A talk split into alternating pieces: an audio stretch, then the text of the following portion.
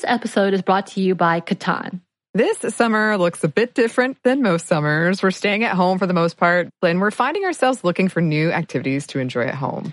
Catan is a board game for three to four players, ages 10 and up, although younger kids can play with adult guidance. It is a great way to keep families engaged and off screens, even if it's just for a little while. And those opportunities are hard to come by. And it's really easy to pick up. Get Catan at catanshop.com slash mom. Listeners of our podcast get 10% off the original base game Catan by using the promo code MOM at checkout. Offer not good on other Catan titles or merchandise.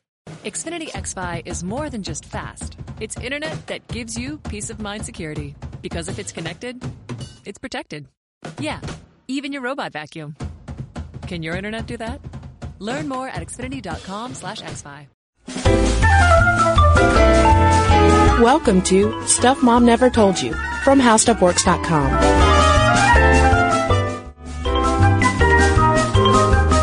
Hello and welcome to the podcast. I'm Cristen. And I'm Caroline. And Caroline, I'm very excited because in this podcast episode, we are talking about religion. That is something that we normally d- don't address very often because it is, it's, it's pretty controversial. Yeah. I think, uh, what, what is it? Guns, politics, religion, the three things that you're not supposed to bring up on a date. Do I have Right. that? A date or a family dinner. Yeah. Yeah. But in this podcast, we, we can we can tackle the, the touchy subjects. Right. And the reason that I'm excited about this episode on women and Islam in particular is because we have an expert, even though she doesn't like to call herself an expert, Heina Dadabhoy, who for any Skepchick readers out there, her name might ring a bell because she writes over there and she initially got in touch with us, Caroline, in response to our episode on crazy cat ladies, because she had some clarifications about the that that T. gondii, Right. the bacteria, and so she wrote us and she was like, "Yeah, I write for Skepchick," and I was like, "Whoa, that's so cool!" And then I was like, "Wait, you're writing this book, The Skeptic's Guide to Islam? Can we talk to you, please?" Yeah. And Heina said yes. Yeah, like like Cristen said, she does hesitate to call herself an expert, but she has a really excellent point of view because she grew up a practicing Muslim and then ended up growing up, in her words, to become an atheist, feminist, secular humanist, or she says, in other words, a skeptic writer. Yeah, and spending time specifically in the skeptic community, and she'll talk about this more in the interview, uh, she realized that there are a lot of misconceptions out there about Islam, and I felt like it would be so informative for us to have a chat with her about specifically women in Islam because I feel like there are so many stereotypes out there in terms of Islam being uh, just inherently repressive for women. The whole thing about uh, whether or not women should uh, cover their faces in public. There are places like France that have actually banned that outright. And uh, I just wanted to get more of an expert perspective on what that is because one thing caroline i didn't even know about until i started researching for uh, my chat with heina was that islam also has a strand of feminism within it there islamic feminism exists Right. And this is, uh, Islamic feminism in particular is sort of fighting from within.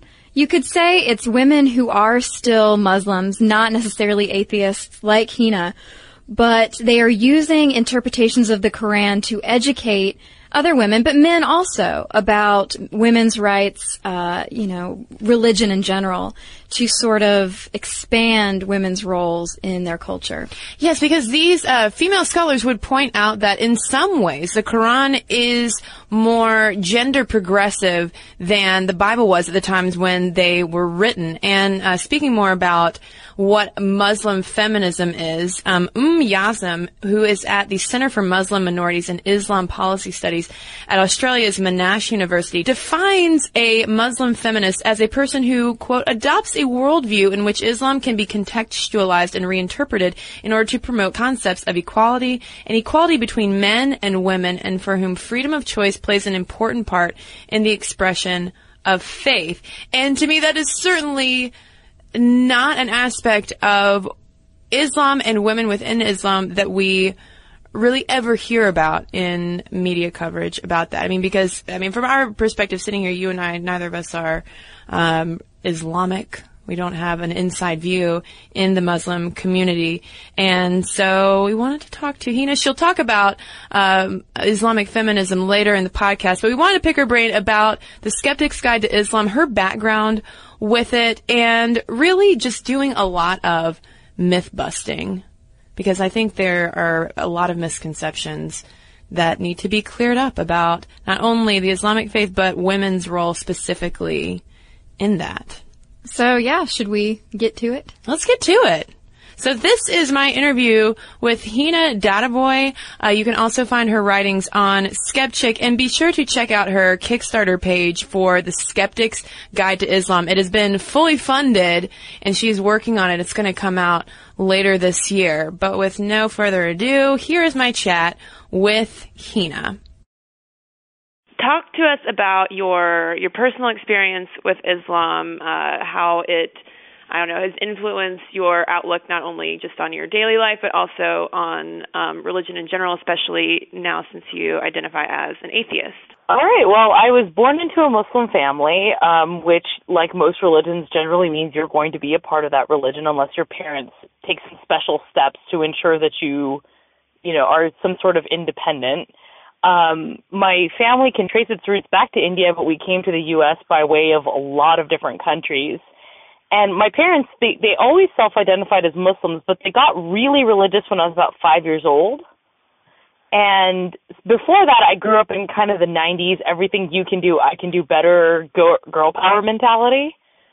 But then it kind of got limited because my parents got more religious. It kind of went into everything you can do that I'm allowed to do, I can do better. Mm-hmm. so it got a little different. And um as a Muslim, you know, even if you're a man, there's a lot of rules, and a lot of Muslims don't follow all the rules, just like a lot of people in a lot of religions sort of choose what they follow and what they kind of say, oh, that's the past. Um, but I had a lot of trouble with the rules for women because this whole being loud and fighting for feminism thing, it's not a new thing. I was always kind of that way. I never used that word when I was a kid. Obviously, I didn't know to use the word feminism, but I struggled a lot with it. Um, one example would be I kind of have a loud voice and I have to moderate it conscientiously. And I used to cry about it all the time to one of my cousins saying, you know, I'm not a good Muslim woman because my voice isn't low enough. Mm-hmm. Um, so I had a lot of trouble, but I did try really, really hard. Um, in fact, I realized later that I tried harder than a lot of the people I knew in my family, people who to this day still consider themselves Muslims but they don't necessarily try to follow every single word of every single rule. Um, I tried to find the wiggle room that I could find.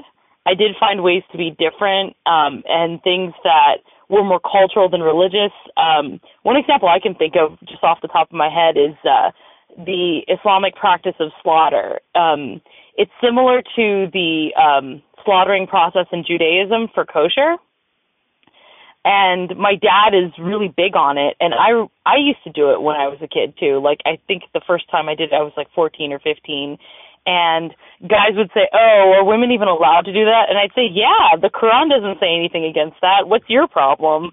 I'm so cool. I can do this thing. Um and then there were all girls parties that sometimes uh women would throw because you know, in Islamic culture, there's modesty, especially in front of men. But women would throw all girls parties so that girls could show their hair and do their makeup and show off their earrings and cute dresses and all that. And, but even at those, I would dress more conservatively than the other girls. So even in my practice, I was always a little bit different. um, and eventually I did leave Islam. Um, it was really more for philosophical reasons. It wasn't because I was mad that I was a girl or something. Um, but after I left, I completely unraveled all those kind of notions of gender that I was taught. I sort of consciously picked it all apart. Um, but my gender work did not end. Now I do gender work within the secular and skeptical community. So mm-hmm. that's kind of my background. Well, uh, talk to us about the Skeptic's Guide to Islam. You you just mentioned um, being active in the skeptic community. So Give me the give me the background of why you wanted to do it, progress, what what your goal with uh, with writing it is, all all that stuff. When I first became an atheist, I really needed just support. I needed to feel like I wasn't the only person in the world who had these thoughts. Um, and so I sought out my local atheist and skeptical groups, and I did find a lot of acceptance, a lot of sympathy, um, but a lot of ignorance. And that didn't surprise me necessarily, but I thought that as skeptics, they would question a little bit more, but, you know, you don't always question everything. And I don't think a lot of the people in that community realized just how uh, how many misconceptions that they had. Um, also, I think a lot of them didn't realize, and this is again going back to the lack of information thing um that that they just had one side of the story or one element of the story or that they were unfairly taking a single story and projecting it onto the entire global muslim community which is huge it's a huge community with multiple cultures multiple sects of the religion all of that so i found myself constantly correcting and demystifying the same things over and over. I kept getting the same questions. And after six years, I realized, wait a second, there's totally room for me to go in and write something. Mm-hmm. And so it started with me um, posting a few blogs about Islam on Skepchick and seeing what the response would be. Um, it might seem obvious now, but back then there, I mean, I knew there were a lot of ex-Muslim writers as it was, including a lot of ex-Muslim women who've written. There's Ayaan Hirsi Ali, Taslima Nasreen, Maryam Namazie. So I thought that writing about Islam was sort of played out. As it turns out, it isn't. Um, especially not from my perspective, which I'm Western born and raised, but I come from a non-Western background. So I decided, hey, why not see if there's any interest in this book? So I started my Kickstarter uh, back in the fall or late summer, I'd say, I should say, and the response kind of floored me. Um, I got almost double what I asked for on Kickstarter. I have a publishing company, and I realized that there really is a lot of room for this so um, after my Kickstarter ended, I was working on uh, my manuscript, but then I got invited to speak at all these conferences because it was conference season. So my manuscript progress was a little bit slowed, but it should be done by the end of the year, which means that the actual publication will be sometime in spring, just because publishing companies take a little bit of time. This episode is brought to you by Chinet. The Chinet brand provides premium disposable tableware to celebrate moments of togetherness. Yes. And right now, that is more important than ever, especially when we're all apart. So recently, I had a group and we had a, a socially distanced barbecue where the host drew out circles in chalk that were nice. six feet apart. And everyone showed up with their own chairs and beverages. And it was really convenient to have disposable products. And we, we just had a, a lovely conversation. Um, it was really fun. Yeah. And I'm with the disposable products. I know that the Chinet brand provides durable and trusted products, which I have used before that let you enjoy every moment of the get togethers and traditional or now not. And there are classic white products that can work for any gathering or cut crystal plates and cups when you want to make something a little extra special. Disposable tableware keeps things simple and cleanup easy. Chinet products are available wherever you buy groceries, including delivery or pickup. This episode is brought to you by BetterHelp. So we know listeners, it's been rough for a lot of people out there and we've been very open about our experiences with therapy and how it's been so helpful for us in the past and in the present. And because of that, we wanted to highlight a service that we think might be of help to you all, BetterHelp, which offers licensed online counselors who are trained to listen and to help.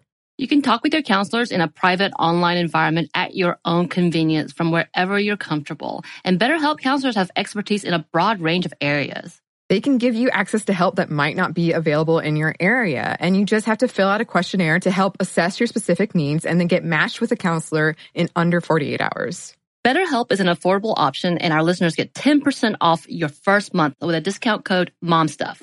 Get started today at betterhelp.com slash momstuff. That's better, H-E-L-P dot com slash momstuff. Talk to a therapist online and get help.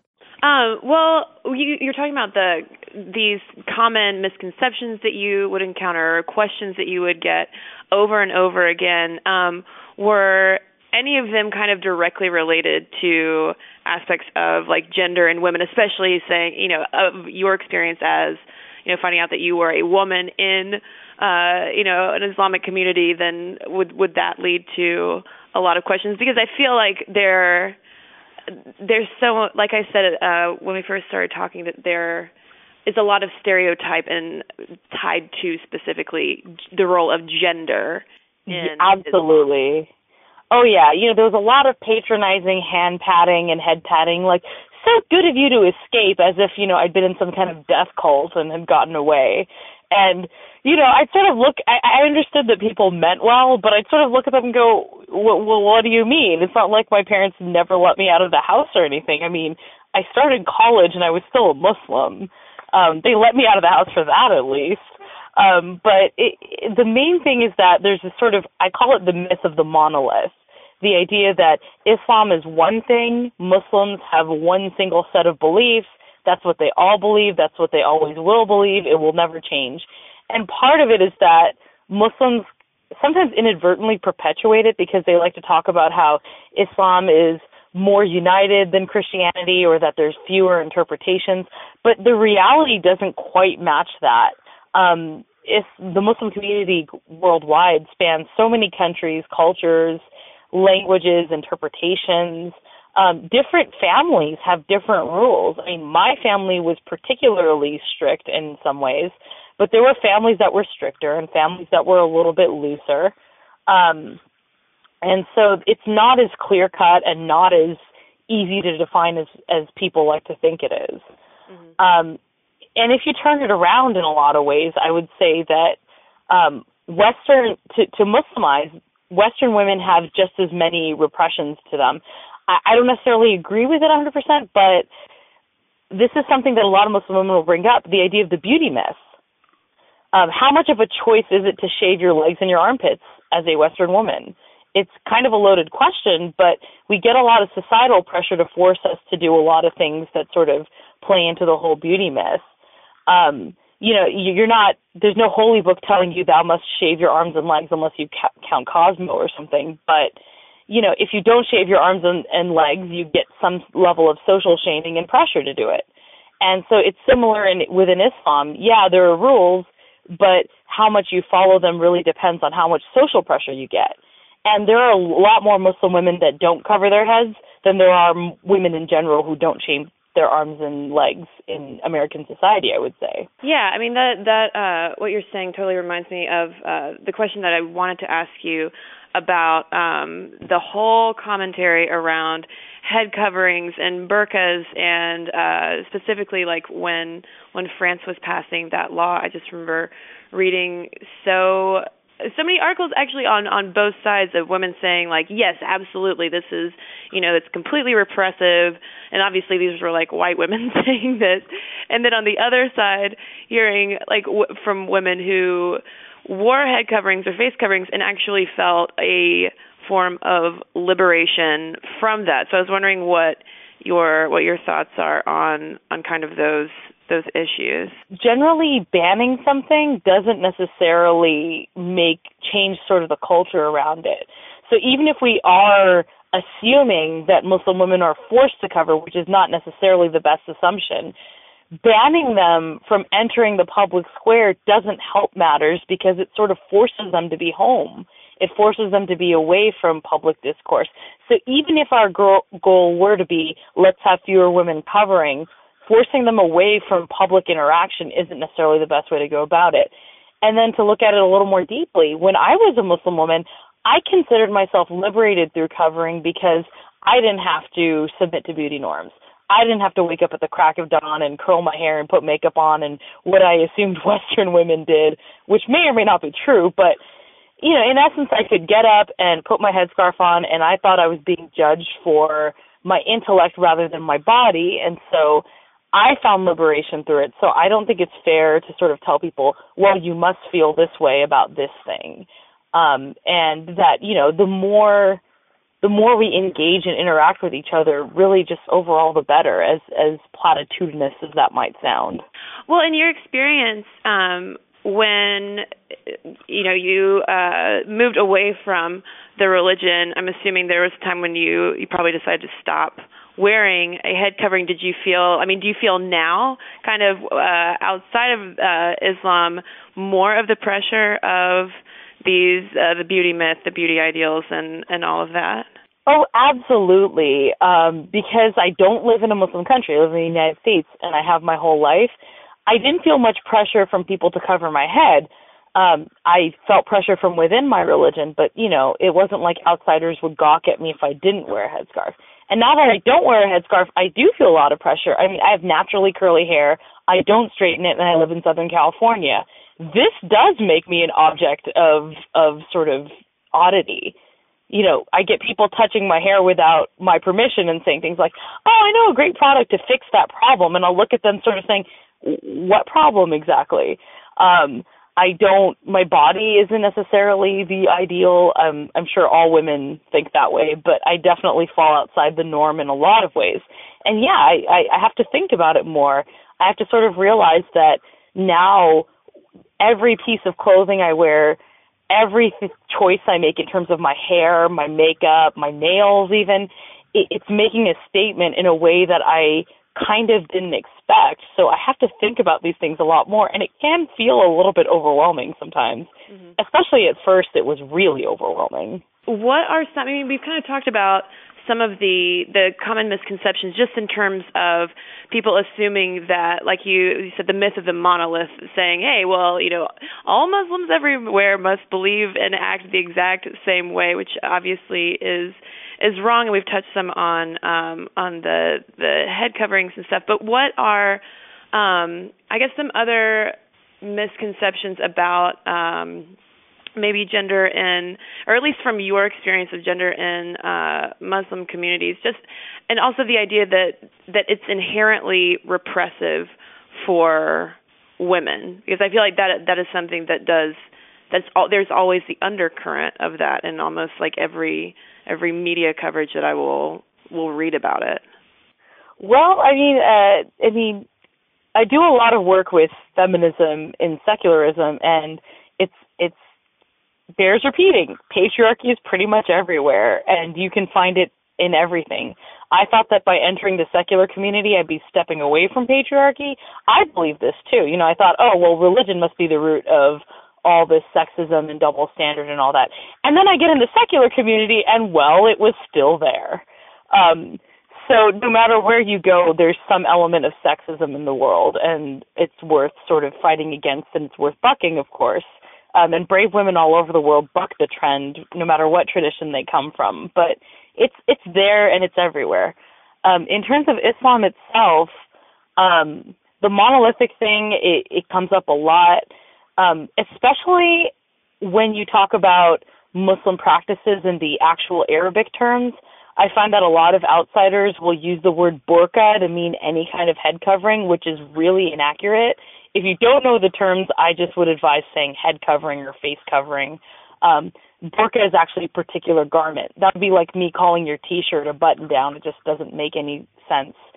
Um, Another one is um, a big one, actually, uh, in terms of misconceptions, is that Muslim women cannot inherit. Um, Muslim women actually can inherit; they just inherit less than men do, and that is tied into the Islamic notion that men are providers, and whatever money that they have goes towards their family. Whereas if a woman has money, it's hers; she doesn't have to give it to her children or husband or share with them at all. So um, Muslim women can inherit just less um, there's another, I guess, kind of related myth that Muslim women are not allowed to work. That's actually not true, and especially because in the Islamic marriage, a Muslim woman actually is not required to do childcare or housework. She is permitted to put into her marriage contract with her husband, I don't want to do any housework and I don't want to do any childcare, and you have to hire a maid for that. So if she chooses to do that, that frees up a lot of time, so she could definitely work if she wanted to do that. Um, another big myth is that multiple wives are commonplace. It's not commonplace at all for Muslim women to be one of many wives, um, just financial reasons. Because according to Islamic law, a man can have up to four wives, but he has to treat each with exact equality. So if you buy a giant house, a diamond ring, and a Mercedes Benz for one wife, if you take another wife, well, that's what you also have to do. So most Muslim men just can't afford to have more than one wife. Um, another one, and this is one that people will sometimes even sort of oddly directly ask me. They'll say things like, "Do you have a forced marriage or an arranged marriage?" Um, while it is pretty common for Muslim women to have some sort of arrangement going on with their marriage, at least in the sense that their parents will introduce them to someone or engage in some sort of matchmaking, um, forcing to a girl to marry is explicitly prohibited in Islam. You're supposed to ask her permission and get her consent at least in some way. So that's definitely out. Um, another one is that all women who are covered would force themselves to, or or have been forced to cover. Um, that's that could be true. I mean, I know there are girls out there who have been forced to cover, and I'm not trying to say that it never happens, but that's not always true, and it's not fair to assume that that's the case. Um, and again, we get back to the armpit and leg shaving. Are we forced to do that? On some level, we are. On some level, we aren't. So it just it depends on the situation.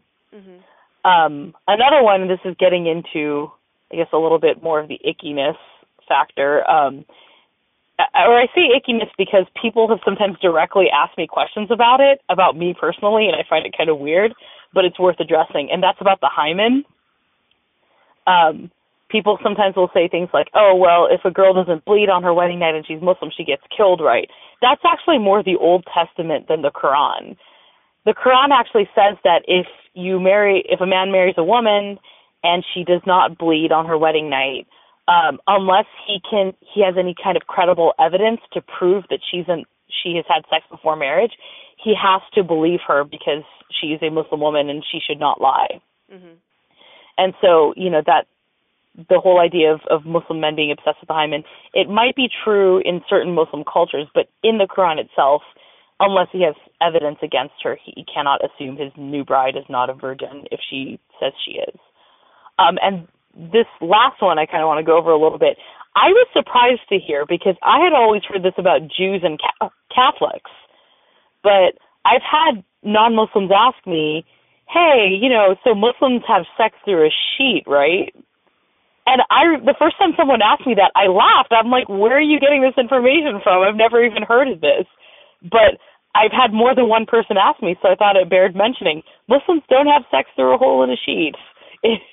that's something I've heard about Jews and, and Catholics, and I've heard that it's not true about them either. So that's definitely not true. It's kind of funny in a way because I feel like any outside group to mainstream Christianity somehow gets demonized with the same myth about the sex sheet. um, well, your Kickstarter page also mentions uh, on there when you're, you're talking about what uh, you're going to address in the Skeptic's Guide to Islam. You mm-hmm. mentioned the 72 virgins and pubic hair maintenance. So I wanted to know why why you would put those out there. I assume that's another. Those are two things you know that might come up a lot, or um wh- why why mention the this talk about the 72 virgins and pubic hair maintenance and what and what specifically do you want to um clear up in the skeptic's guide about those two points well, uh, one of the very first things I wrote about Islam on the blog was uh, about the 72 virgins. I was just tired of of this question because people people won't even present it as a question. They'll sort of make a crack about it or a joke about it. They'll be like, "Oh, ha ha, you know, if you had been stayed Muslim and you your you and your husband had died, you would have 72 virgins in heaven. How can you compete with that? Ha ha." Or what if those 72 virgins turned out to be angry nuns or World of Warcraft players? Um, you know, people make a lot of jokes about it, but that's because all they've heard is the term 72 virgins. Um, just the term itself is a little bit deceptive in translation because in classical Arabic, 72 is meant to be um, a number.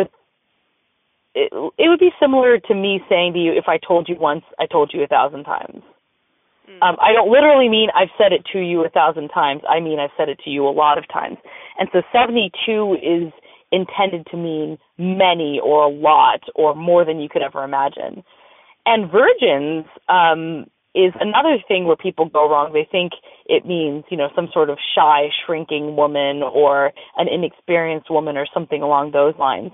Um, the concept of virgins is the ultimate in sort of sexual pleasure is not one that's limited to uh, Muslim culture or Arabic culture.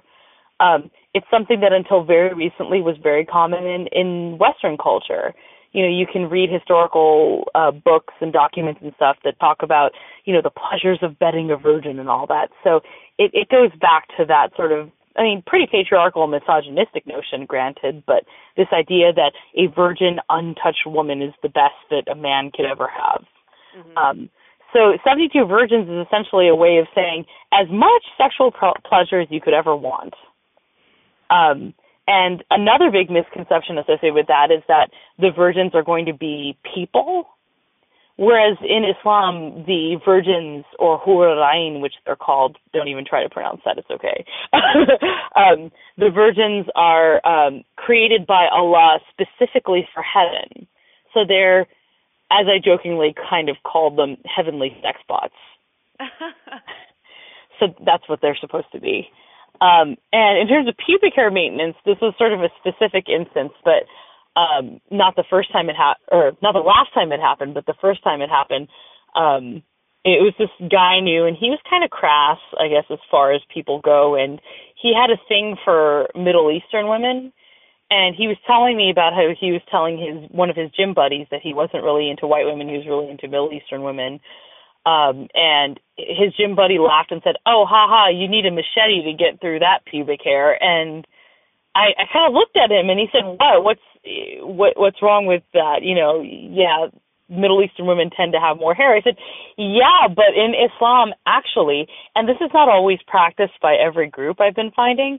But the way I was always taught, and the interpretation that I always got, is that Muslim men and women are required to keep their pubic hair and armpit hair maintained. Um, it's not supposed to exceed the grain of uh, the length of a grain of rice. So um, when I hit puberty, my mom handed me a razor and told me to shave. Really? Yeah, and I had never even shaved my arms or legs. I was like 10 when I got my period, so I was very confused. And I said, "What do you mean shave what? What are you talking about?" And my mom, you know, she was raised in kind of a more shy culture where they don't really talk about the body, and so she managed to communicate to me that I was supposed to shave my mons, and it was it was very weird. Um but for me. But you know, that's actually one of the it's part of the body purity laws in Islam that men and women are supposed to keep their pubic hair trimmed or shaved. I did not know that. Most people don't.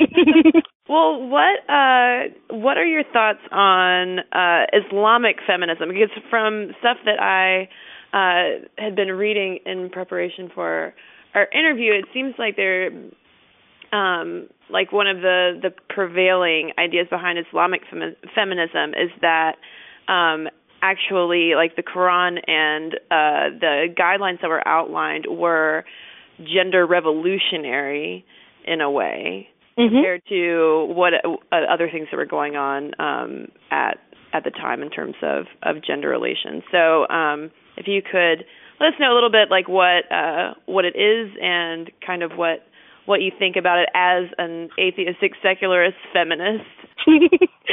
well, um, when I was kind of transitioning out of Islam, I did read up a lot about Islamic feminism, and I was always kind of a fan of it in the sense that I sort of saw it as unraveling what were kind of the patriarchal structures within Islamic cultures versus Islam itself. And so I always liked that idea of going back to basics, going back to the Quran and Muhammad's example as opposed to what culture had to say about it. Um, now that I'm away from it, um, I really just admire people who do work in Islamic feminism. They seem really brave to me um, because they often make a lot more enemies because they're doing things that go against what people think is Islam, but really isn't. Um, and in the work of insiders within any religion is always more credible and helpful than outsiders. So I'm doing what I can to increase secular people's understanding of Islam. And um, Muslim feminists and progressives do their part to reform from inside. And they often can have way more of an effect than someone like me can to the actual Islamic community. Um, one example I can think of just off the top of my head is Irshad Manji. She is a Muslim progressive out of Canada. She's a out lesbian, as a matter of fact and she came up when um when I first left Islam because my parents uh took me to see this imam up in Northern California and he and I were talking and he said something about her and I said, "Oh, well she's a progressive and a feminist and a lesbian. How can you even bring her up?" And he said, "Well, she's at least inside the house." And by that he meant that she's at least within the framework of Islam. She still calls herself a Muslim. So she can do a lot more work in terms someone like her in any case, um, not necessarily just her, but she can do a lot of work to reform and bring some changes about in the Muslim community than someone like me can. So I definitely give them a lot of props. What about um uh when you're talking about reform from the inside, what about uh men in the community? I mean, I'm I'm going to assume that there uh there have to be men who are, you know, wanting to do similar things in terms of gender equity. There definitely are. I mean, there's just um, a lot of them are um, Western educated in some way, so that kind of taints them a little bit sometimes in the eyes of certain Muslim groups. But there are there are definitely um, Muslim men who are working to make things better for women in the Muslim community. So yeah, they they they definitely exist. It's just it's tough going for them. I I have it a lot easier, so I you know I just hats off to them really. Now, this this might sound like a, a really basic question as well, but um, just for uh, to help enlighten listeners and myself as well, like what are some when, when we're talking about reforming from the inside, inside, what are some of the the major kinds of of reform that um, uh, you know Islamic feminists and uh, people more in your position would be advocating for? Uh, well, definitely, uh, there's there's a lot of work against any sort of forcing, because when you have uh, societies where men have all the power and women don't necessarily have as much of a say in terms of the legal side of things, you get a lot of situations where you know things are are not necessarily allowed legally, but that's kind of how the practice goes. So it depends on what country you're talking about too. Um, one problem within my own community, which is the uh, Indian and Pakistani Muslim community, is uh, forced marriage. It, it's not huge. It's not like everybody's getting a forced marriage, but it happens. Um, especially, you'll hear about immigrant families sending their kid to their home or origin country for a vacation, and then they'll end up getting married, and they'll take away their passport and things like that. So there actually is a bureau in England against forced marriage because the Indian Muslim community is so big there. So that's one particular concern. Um, but in general, just working against the idea that you can force women to do anything, and also the idea that, um, like you were talking about Islamic feminism, this notion that um, Islam was revolutionary in terms of gender roles, and just sort of bringing it back to that. Because you'll go to Muslim countries and they won't act- actually allow women to inherit or they'll force women to get married and things like that. And that's not supposed to be allowed in Islam. So a lot of Islamic feminists and Muslim progressives will say things like, well, we need to go back to the values of the Quran. Um, I mean, it just depends on the country, I guess. If there is no major takeaway, um, or anything that we that I didn't ask you specifically about in terms of women, gender, um, anything like that um, that you would like listeners to to take away from this conversation? What what might it be? Well, um, well, I guess mainly it's two things, and it bears repeating about the monolith. Just re- people need to realize that they have a textured and nuanced understanding about their own cultures and their own religions. They need to understand that other cultures and other religions have that exact same thing going on, where different people have different ideas, and it's not necessarily safe to walk in with all these loaded assumptions. And the second thing would be to listen to more voices than just mine. Mm-hmm. Um, I speak from my particular perspective as someone who was born, raised, and educated in the West, but comes from a Muslim background, and I no longer believe in Islam. But there are lots of Muslim voices out there. There are an infinite number of blogs written by Muslim women. Um, there are other ex-Muslims who speak as well. There are Westerners who live in, in non-Western countries and deal with Muslim women all the time. There are so many voices out there, and people just need to sort of texture their own understanding by getting out there and actually exposing themselves to those voices. Well, a special thanks to Heina for talking with us about this very interesting topic. I think she really enlightened us in particular. I hope she also enlightened you guys out there listening. And if you listeners have anything to comment on, any perspectives you'd like to share or questions you'd like to ask, please hit us up. Our email address is momstuff at discovery.com. Yeah, and if you'd like to do any further reading about this, um, I recommend checking out the Muslim Women's League website as well. It's mwlusa.org, and they have um, all sorts of topics that they talk about, um, especially from different gendered perspectives. But yes, big thanks to Heina for talking about us because uh, I think it was really cool to get the perspective of someone who's been inside that community now is sort of outside the community, but still, you know, it, it gives you a, a, unique perspective on things. And any Muslim listeners, especially, shoot us an email, momstuff at discovery.com, or find us on Facebook. This episode is brought to you by Arches and Halos.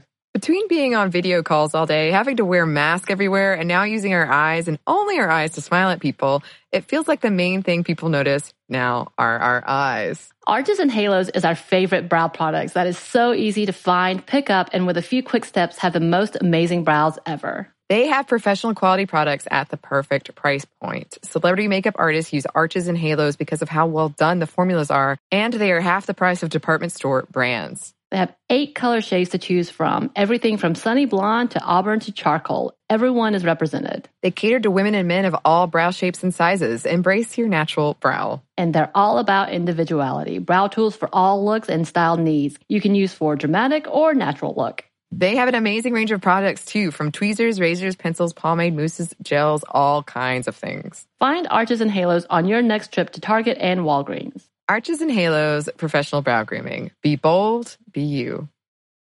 This episode of Stuff I Never Told You is brought to you by Catan.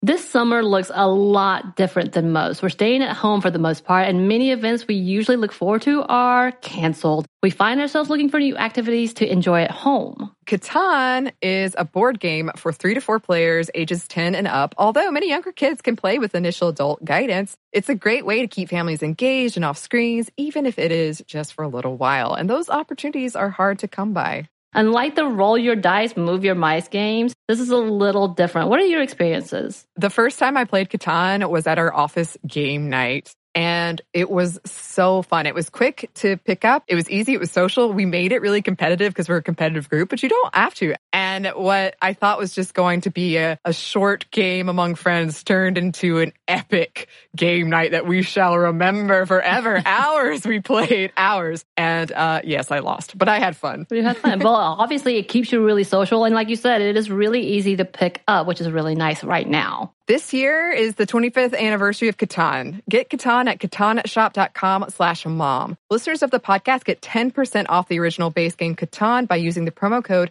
MOM at checkout. Offer not good on other Catan titles or merchandise. And now back to our letters. We've got a couple here on our episode about Gynecologist's Office 101. And I have one here from David.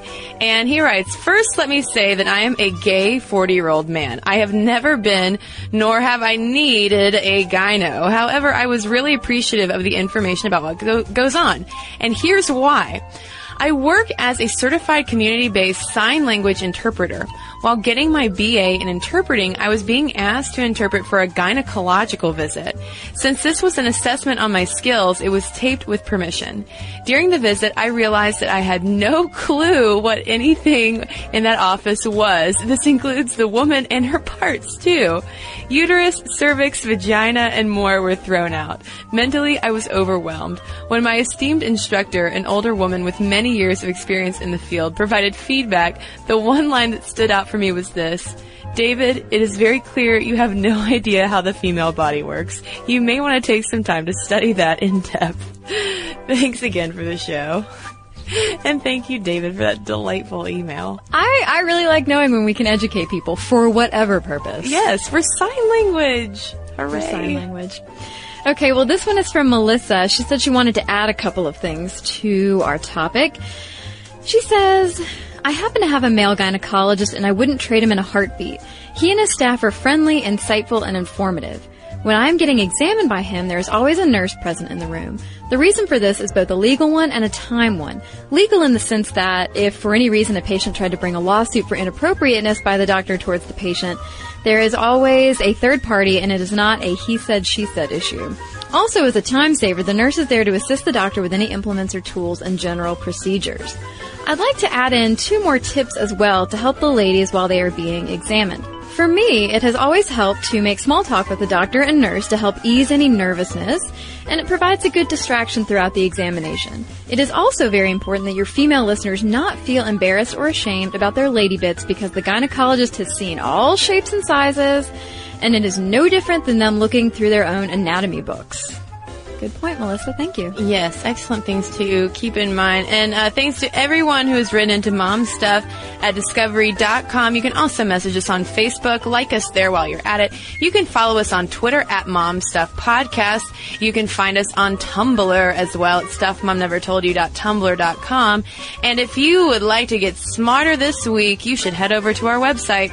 It's HowStuffWorks.com. For more on this and thousands of other topics, visit howstuffworks.com. In this time of pandemic and revolution, do you find yourself frustrated at high levels of corruption and inequality? At our inability to get basic things done? At the persistence of systemic racism? You're not alone. I'm Baratunde Thurston, author, activist, and comedian. Our democratic experiment is at a tipping point but which way we tip is up to us. Listen to How to Citizen with Baratunde on the iHeartRadio app, Apple Podcasts, or wherever you listen to podcasts. Hi, I'm Amy Nelson. And I'm Sam Ettus. We're the hosts of iHeart's newest podcast, What's Her Story with Sam and Amy. We both have our own businesses, and between us, we have seven children. And since the moment we met, we've been sharing our stories with each other. The thing is, we all know the stories of industry titans like Bezos and Jobs, but the stories of women, they remain incomplete. We ask questions no one else even touches. We are not afraid to get personal. So listen to What's Her Story with Sam and Amy on the iHeartRadio app, Apple Podcasts, or wherever you listen to podcasts.